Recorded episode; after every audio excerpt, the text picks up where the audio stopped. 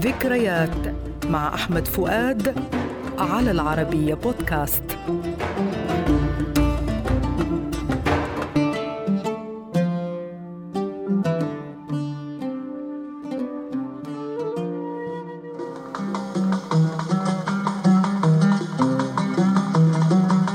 أغنية اليوم الأطلال الكلمات إبراهيم ناجي واللحن رياض السنباطي شدت بها أم كلثوم لأول مرة في حفل غنائي في السابع من إبريل عام 1966 وهي قصيدة مقامها هزام وإيقاعها الوحدة الكبيرة.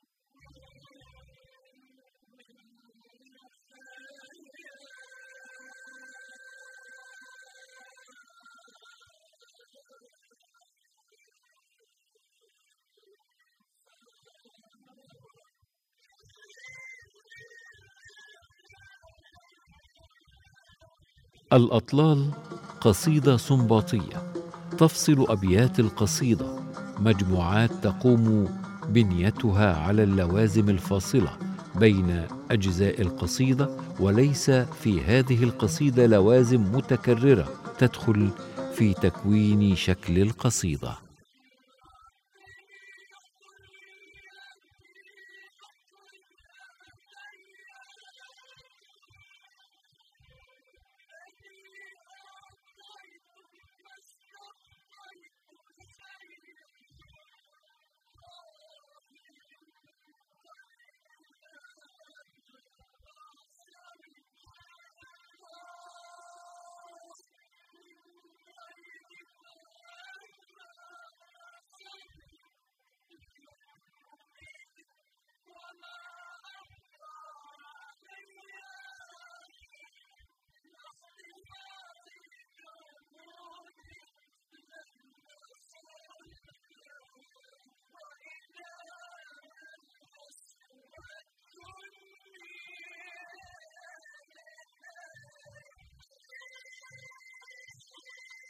يقول الدكتور فيكتور سحاب إن ختام القصيدة فإن الحظ شاء كان سببا في خلاف بين السنباطي وأم كلثوم لأن السنباطي كان يريده على الجواب مثلما نعرفه فيما أرادت أم كلثوم أن يتدرج نزولا إلى القرار.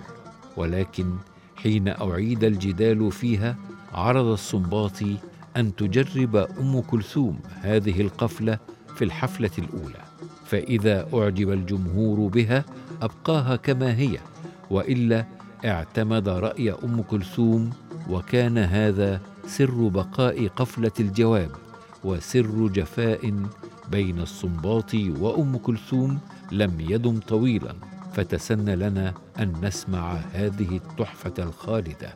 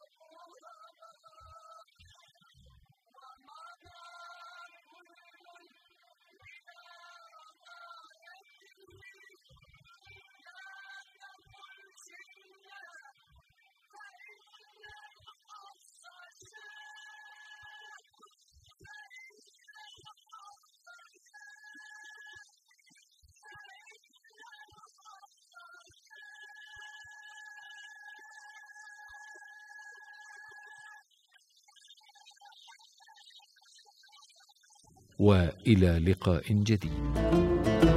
ذكريات مع أحمد فؤاد المادة العلمية الدكتور فيكتور سحاب على العربية بودكاست.